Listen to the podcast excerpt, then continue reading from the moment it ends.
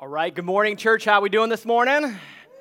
All right. I feel like I want to shout after that worship set. Thank you so much, worship team. If you have your Bibles, why don't you turn with me to, to Genesis chapter 37?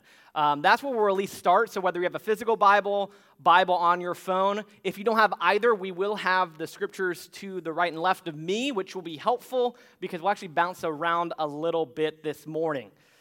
And if I haven't had the chance to meet you yet, my name is Danny, and I serve as one of the leaders of the church. Um, I am not the primary person typically up here. Pastor Lee is actually out of town, um, but I'll be still happy to be here um, leading us through God's Word. Uh, a little more about me. So, uh, my wife and son also go here. Um, we're kind of a package deal, um, in case you didn't know. Um, and so we actually celebrated my son's first birthday last week. And so I know, oh, yes, yes, yes. no, happy birthday to him. Um, it was a lot of fun. And so what we decided to do was do a kind of birthday week celebration. And so what that kind of looked like is we themed it around first of first, right? Because it's his first birthday. And so first time at a theme park, we went to SeaWorld the first time on Disney property. We went to Disney Springs and so on and so forth. It was a lot of fun. And what we did, like a lot of you I'm sure do, is we decided we are going to take photos of all of this. And as you know, having a one year old, it was pretty adorable. Um, whether he was staring up at all the fishies in the fish tanks at SeaWorld, you know, doing that, or just he, we, he went to the beach for the first time, so he's playing in the sand. And then on top of that, once we're done, first birthday's actually here. We are going to post it on social media to commemorate his big day. But I'll tell you what we didn't do. I don't know if you all are like me. We only posted the good stuff, right? I'm not going to post um, him maybe having a very big poopy diaper while we're out, right? I mean, we're not gonna, by the way, we're not gonna do that, right? Typically, you might take a picture, go hashtag blessed. I'm not gonna go, okay, poopy diaper here, hashtag blessed. Like, that is not gonna happen.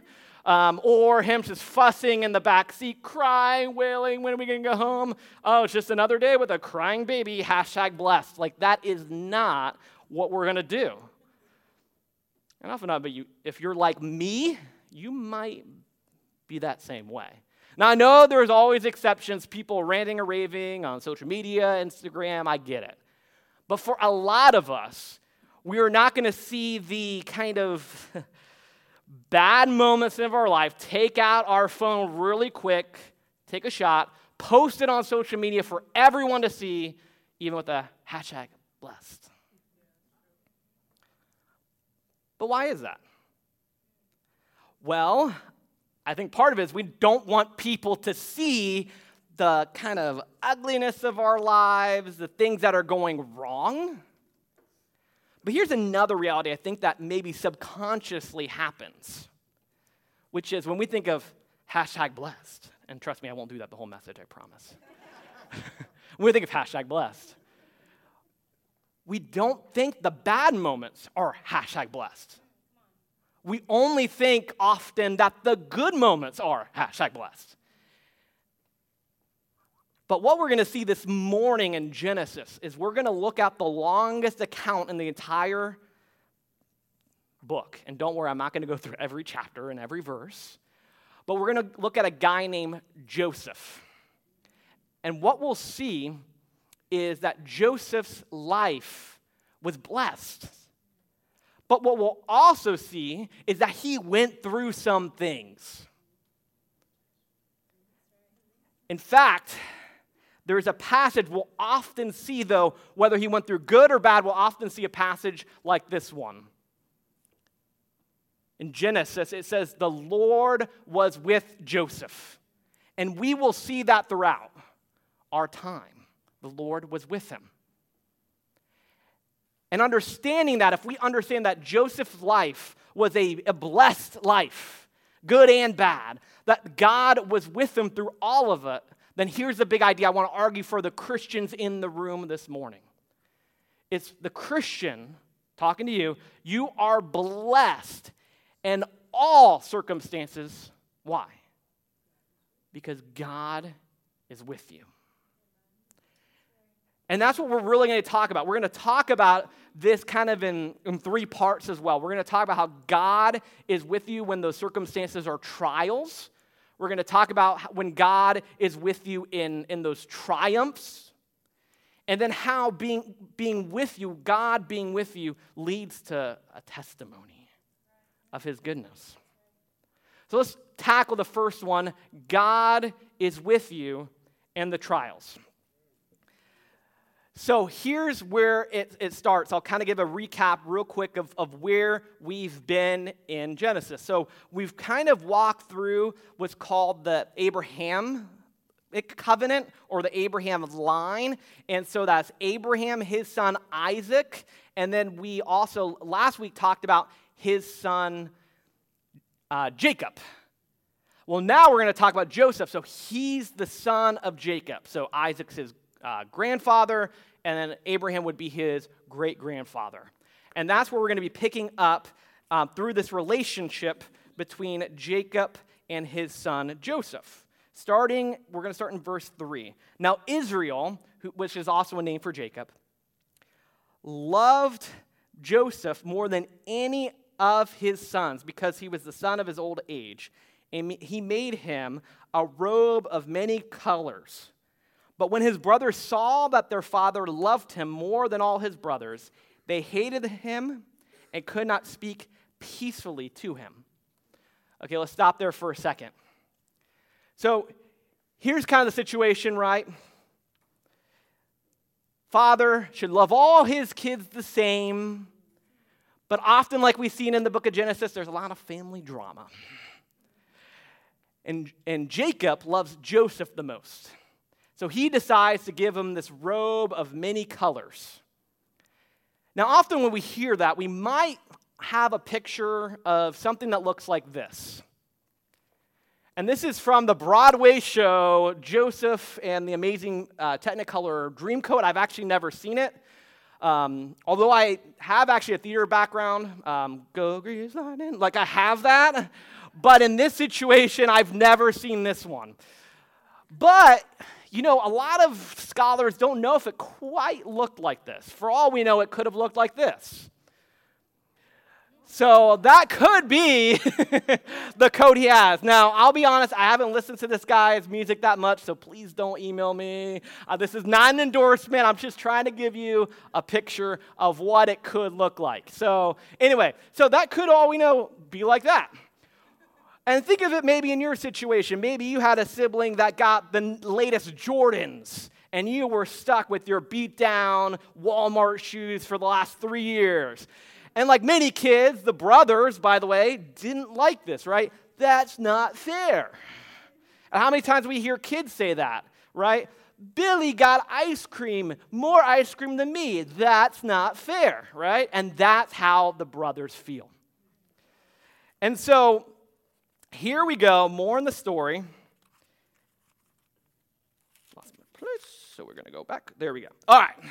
So picking back up, because Joseph, I'll be honest, he's going to make it a little worse. You think his brothers don't like him now, they're not going to like him after this. Now, Joseph had a dream, and when he told it to his brothers, they hated him even more. This is what he said. So, hear this dream I have, brothers. Hear it. You will love it. Behold, we were binding sheaves in the field, and behold, my sheaf arose and stood upright. And behold, your sheaves gathered around it and bound down to my sheaf. And his brother said to him, Are you indeed to reign over us, or are you indeed to rule over us? So they hated him even more for his dreams and for his words. Then he dreamed another dream, and he told it to his brothers and said, Behold, I have dreamed another dream. Behold, the sun and the moon and 11 stars were bowing down to me. So, recap basically what this dream is saying, especially if we look at the second one. So, there's 12 tribes of Israel, okay? 12 sons. Uh, and tw- so, he's one of the 12. So, 11 stars bowing down to them. What does that mean? They're going to bow down to him. So his so it's it's basically like so not only do I have the coolest jacket or the coolest shoes, I'm going to be your boss one day and you will do my bidding. The brothers they ain't about that. So they devise a plan. We're going to skip down to verse 12. Now his brothers went to the pasture their father's flock near Shechem. Um, and Israel said to Joseph, Aren't now your brothers pasturing the flock in Shechem? Verse 18. So then they see him from afar, and before he came to them, they conspired against t- to kill him. That's pretty big hate. this isn't just, I'm not going to talk to him anymore, I'm going to cancel him. No, we're going to go and kill him. And, they, and so going now to verse 23 is so Joseph came to his brothers and they stripped him of his robe, this robe of many colors that he wore. And then the pit, and then they took him and they threw him into a pit. The pit was empty and there was no water in it.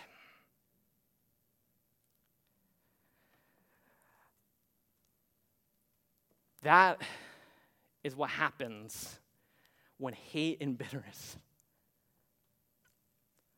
of someone to the point of killing them or leaving them for dead. That's what we're seeing here. And now here's Joseph in this pit, not knowing what's going to happen next. Is he going to die? Is he going to live? I mean, that's a trial, right? I mean, that's, I don't know about you, I've never gone through quite that trial. uh, my siblings want to kill me to the point where they throw me in a pit without water. But I don't know about you, but you have gone through other pits in your own life. Maybe it is this idea of family drama. Maybe you would love if your brothers or sisters or brothers and sisters all got along, but every time you go to the Thanksgiving table or the Christmas celebrations, there's tenseness. Maybe you have a family member that has been excommunicated, or you're that family member.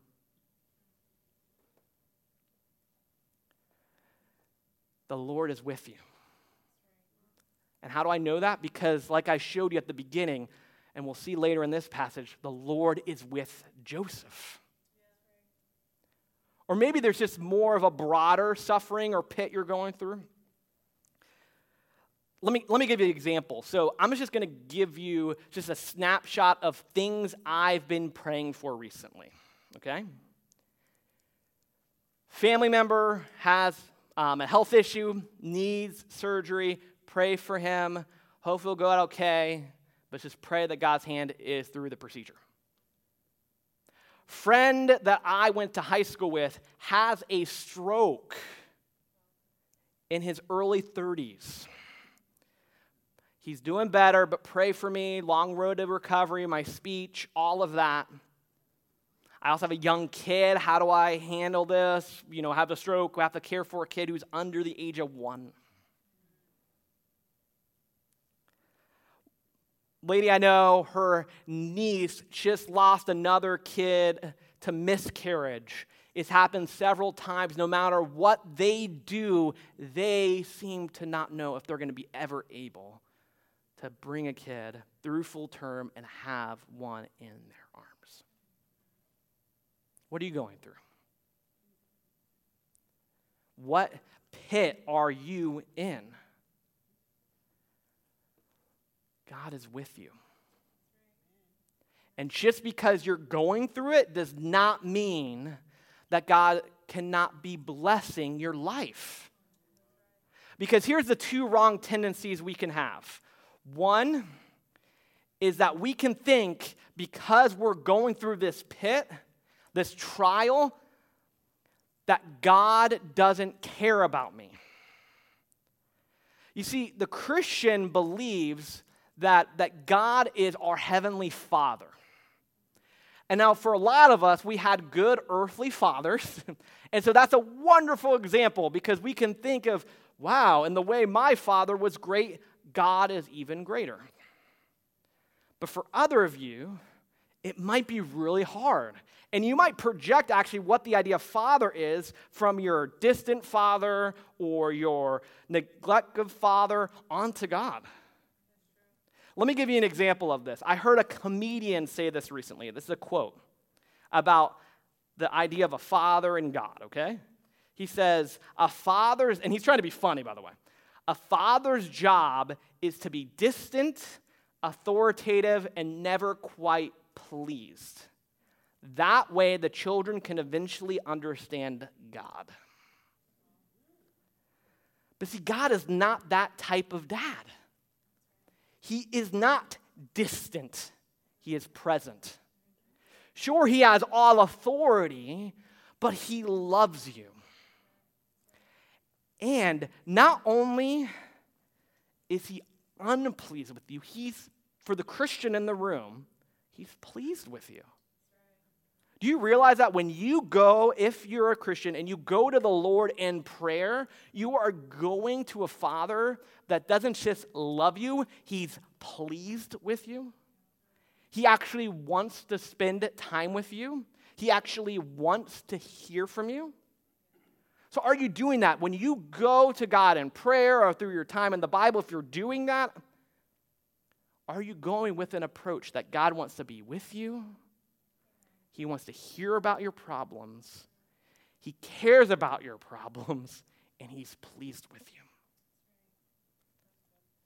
Here's the other wrong tendency we have that God isn't in the trials because you lack some sort of faith or there's something wrong with you.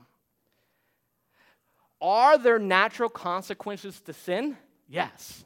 It can happen, okay? You do something wrong to somebody and it will naturally hurt their feelings, for example, right? And I'm talking about like in a relational setting. But that isn't always the case. And I know this because as we look at Joseph's life, we often hear about his faithfulness to God. That Joseph is actually fully obedient for, the, for what we see in the accounts. I'm sure he sinned. He was not perfect. Don't get me wrong. He's a sinner like you and me. But he was obedient. And yet these things were still happening to him. Now, in this next part of the passage, let me read what happens to Joseph next.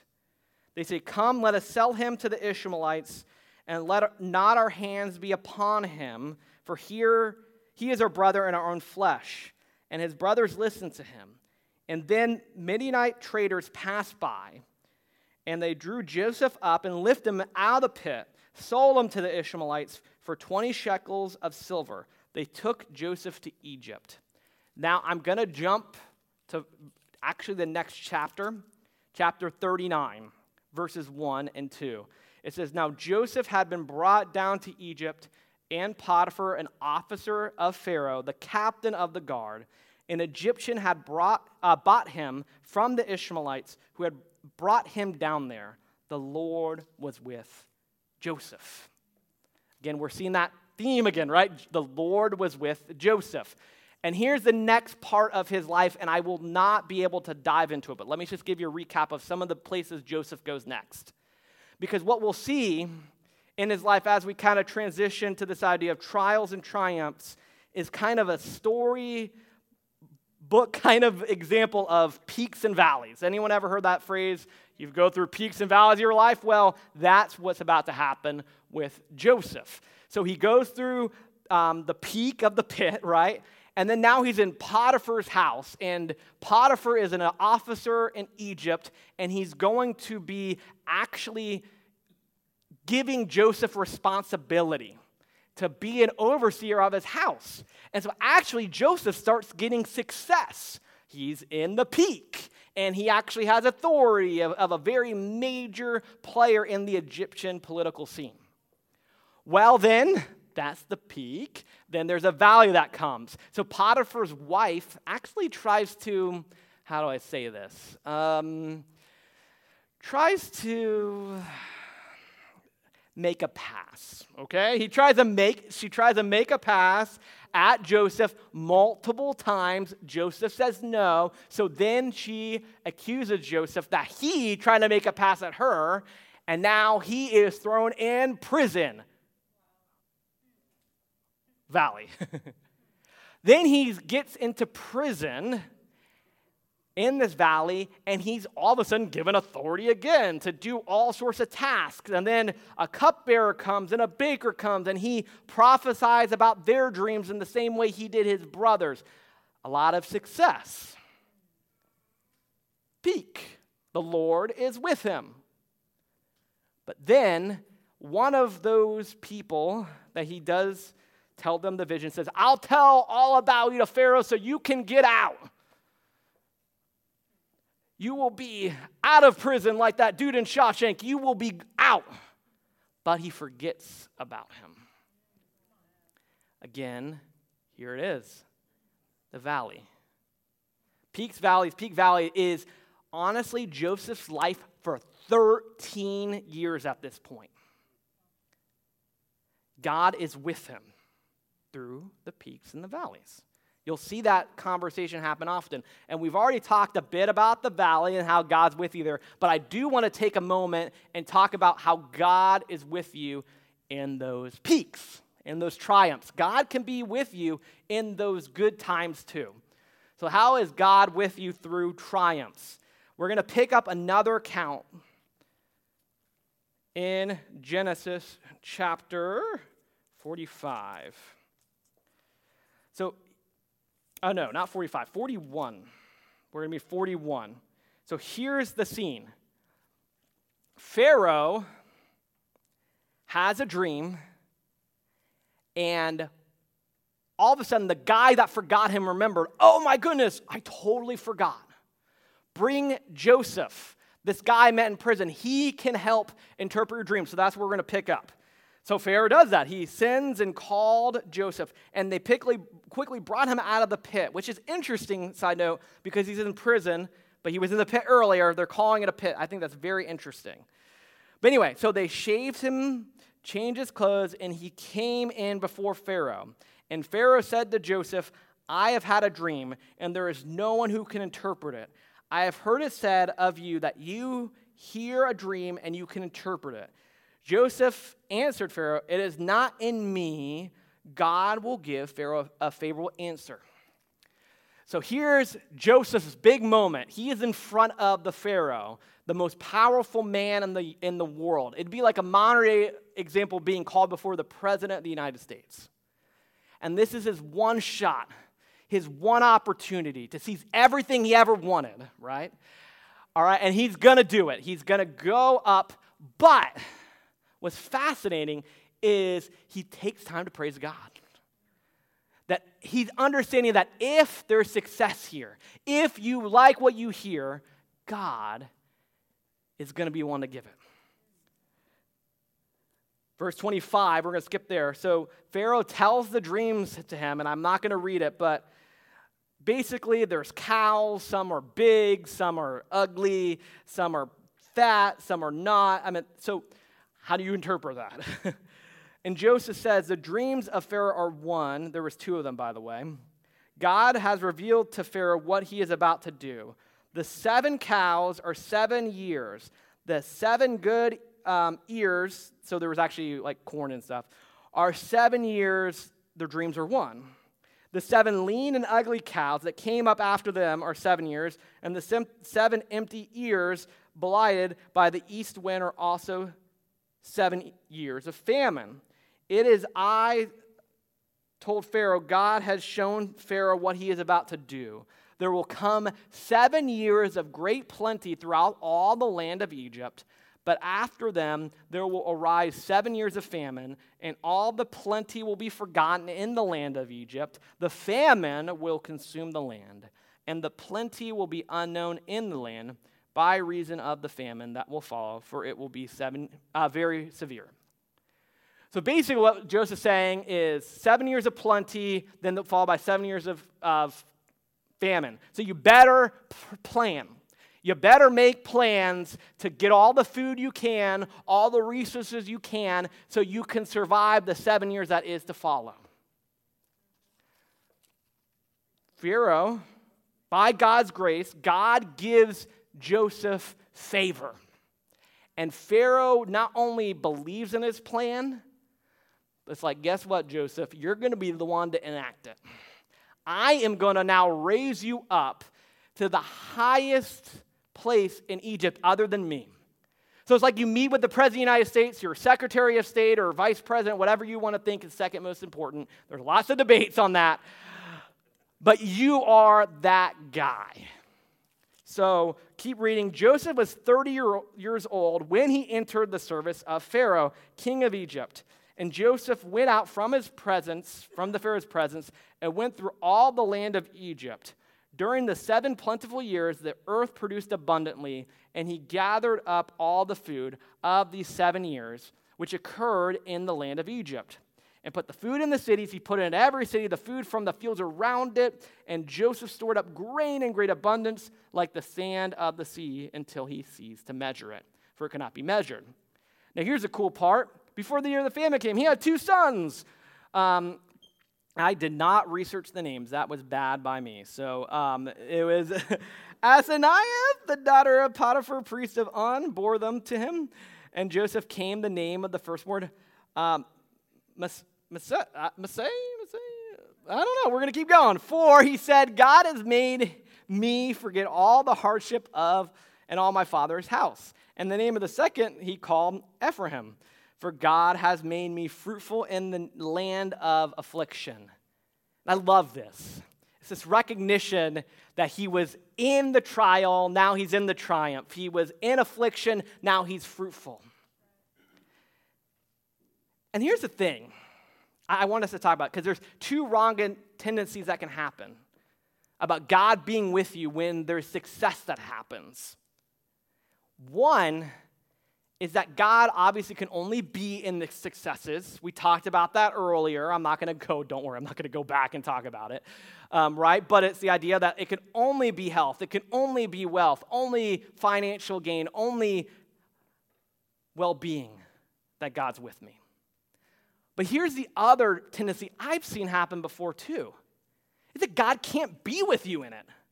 I don't know if you've ever met anyone, but there are people that literally feel like they have to be downtrodden. There has to be suffering in their life for God to do something crazy. Or if, and this honestly could be my tendency, if something good is happening, something bad must be coming around the corner. Because I know, I, like a good Christian, I know a good theology of suffering. And so suffering is bound to happen. I've, there's only two people, which is this is true those going through suffering and those who are about to go through suffering. And that can be the case, don't get me wrong. But goodness, and this is my tendency, and I have to repent. Enjoy when things are going well. God can give you favor, He can do good things in your life. I mentioned at the beginning of the service, I have a wife, Janelle, a son, Levi. Are they blessings? Yes. Praise God for them. They are good things in my life. Do I like my job? Yes, I'm sorry if you don't, but I actually do like my job. That is a blessing. God can bless us. And God was with Joseph in the pit, but he was also with him in the palace. Joseph was faithful in the trials, and he is going to be faithful in the triumphs. Sure, we see in Scripture there are people who get a lot of power and get a lot of stuff, and then all of a sudden their hearts turn away from God.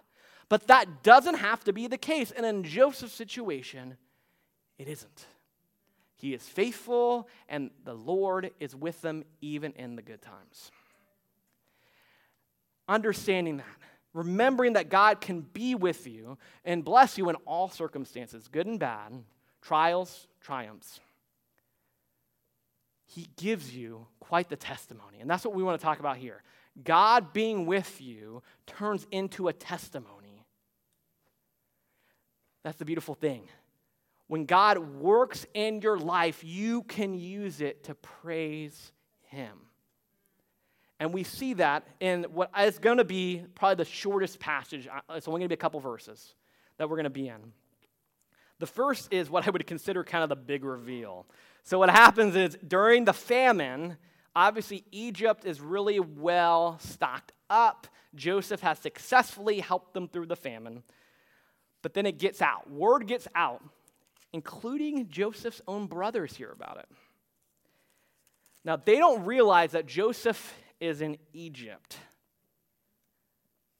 and in this power when they go to visit Egypt. They actually go in front of Joseph.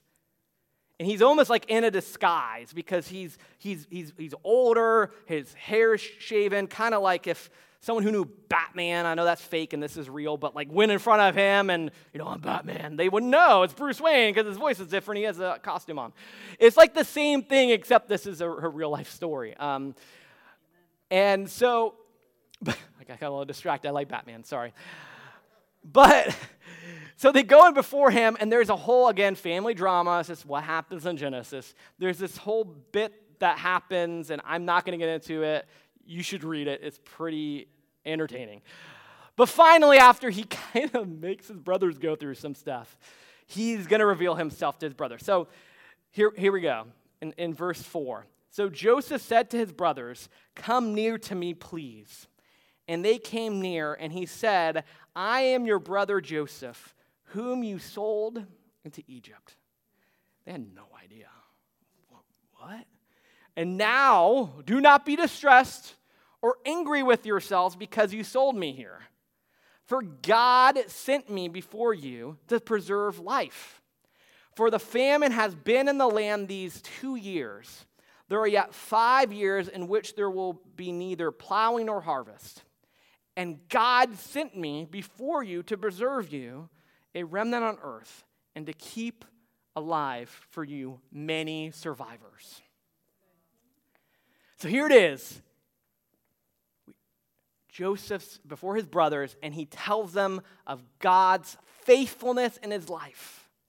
And he's not bitter at them, he's not angry at them. In fact, he sees God's fingerprints all over all of it all over all of it. And when you think about it, it's incredible. So, Joseph, if he didn't get thrown in the pit, he wouldn't go to Egypt. If he wasn't in Potiphar's house or in the prison, he wouldn't have learned the Egyptian language. He wouldn't have been skilled in the administration and all the task oriented things he would have to do. If he wasn't in the prison, then he wouldn't have met that uh, cupbearer who would go let him see the Pharaoh, and all this would happen that God was using all of it, not just for Joseph's own good, but for the good of others, for the Egyptian people, for his brothers, for his father, for his people. And furthermore, this is one of my favorite verses in all of Genesis. He says this later on to his brothers. In chapter 50, verse 20. As for you, you meant evil against me, but God meant it for good. To bring about many people, that many people should be kept alive as they are today. God does that sometimes. God cannot create evil, but He can allow evil to come into a situation and use it for good. Have you seen that in your own life? Have you seen it where God's fingerprints are all over your life, your situation, the good, the triumphs, the bad, the trials, and Him orchestrating it? Because here's a passage that Christians often cling to. And it's a, it's a popular one, but it's a necessary one. Romans 8:28 says, "And we know for those who love God, all things work together for good for those who are called according to his purpose." Notice this is for the Christian, by the way. The Christian who, who loves God, who's with God, he is with them. And he is working out all things for good. Think about your struggles. I think about it, you know, I've gone through things. Um, there was one situation I went through um, where I knew of a, a marriage that wasn't going well. um, not my own, um, but a, a, family, and and it was rough to go through a, family member's family to go through it. But I've had two different situations since then where I was able to walk through somebody with two different people who were going through something similar. And I was able to coach them and help them and show them books and show them how God was with them. Why? He used the bad that happened for good. Or think about even the, the good things you can use. I think of a guy like Dave Ramsey. So, Dave Ramsey was a guy who went bankrupt, then was financially successful. So now he's a Christian, by the way. Dave Ramsey is a Christian radio host, he's a financial guru. He helps all sorts of people get out of their financial stress and show them financial freedom.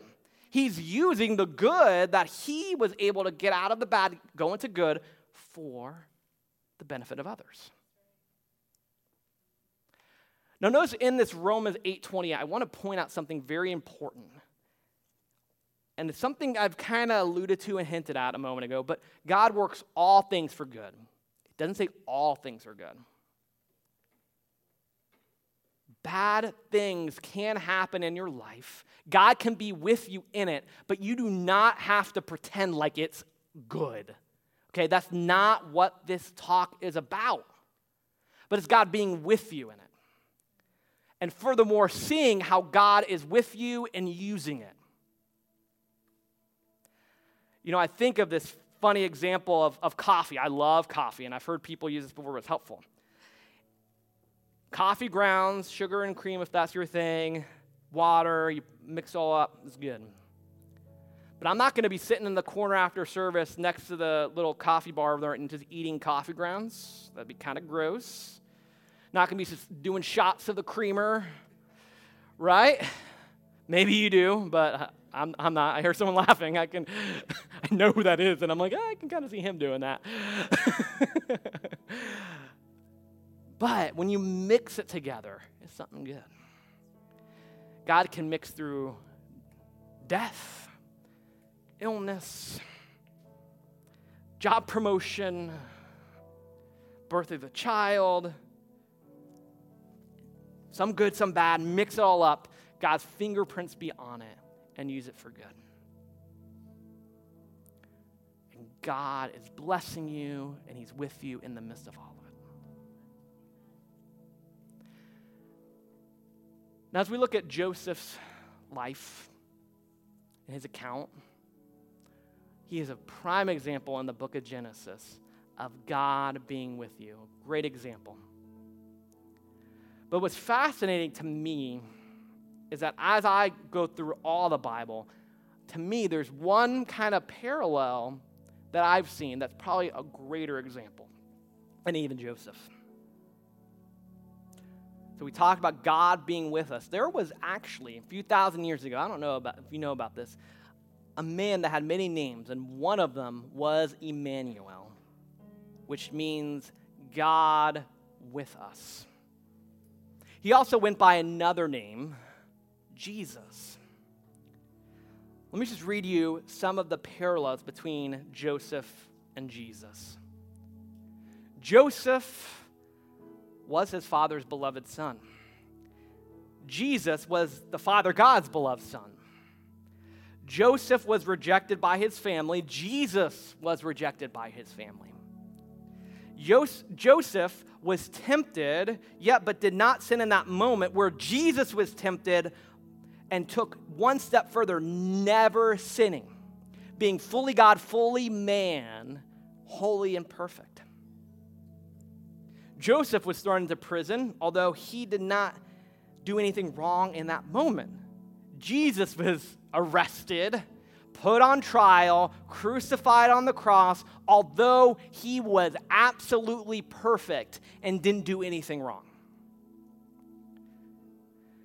Joseph was an Israelite from the line of Abraham, Isaac, and Jacob, who was elevated to the position after all his trials, after all his sufferings, to second only to the throne of Pharaoh to save Israel and Egypt from a physical famine. Jesus, after all his trial, his sacrifice on the cross for my sin, for your sin, was from the line of Abraham, Isaac, and Jacob. And now he rose from the grave. He is reigning and ruling as the King of Kings, Lord of Lords, God in heaven. Joseph had his brothers bow at his feet because of how he is saving them and saving the people of Egypt, fulfilling that prophecy of that dream, where Jesus fulfilled all sorts of prophecies in this Bible. And we all, every knee shall bow, every tongue shall confess that Jesus Christ is Lord because of what he has done for us, saving us not just from famine, but from spiritual famine, spiritual death. That is God with us. That God works all things according to those who are called according to his purpose. The most important thing of all those things is that we have God, we have Jesus, He is with us. Now, for some in this room, I mentioned, for the Christian, for those who love God, mention that. If you don't know God, if you have not trusted in Jesus, today is your best chance to do that. You can trust in Jesus this morning. If you would like more information about that, I would love to talk with you after the service. I'll be just right by, if that's the guest services area, I'll be by the opposite curtain over there. I'd love to pray for you, talk to you more about God being with you, because that's our greatest good when we think about things working out for good more than fair, being second only to Pharaoh, more than having a son and all the riches, the greatest good in Joseph's life is God was with him. And more than anything in our lives, the greatest good for us is that we have Jesus. Jesus is with us through the good, through the bad. And I'm thankful for that. I don't know about you. So, why don't we spend the remainder of our time worshiping at the feet of Jesus, where every tongue shall confess that he is Lord and every knee shall bow. So let me pray for us and we'll do just that. Father, thank you that you are with us. Thank you, we have Jesus. I am so thankful for that. I am thankful for those in the room that have that same promise that we can hold on to. And I pray for those who don't know you yet that you would stir in their heart, that you would remind them of your goodness, grace, and mercy. And it's in Jesus' name we pray all these things. Amen.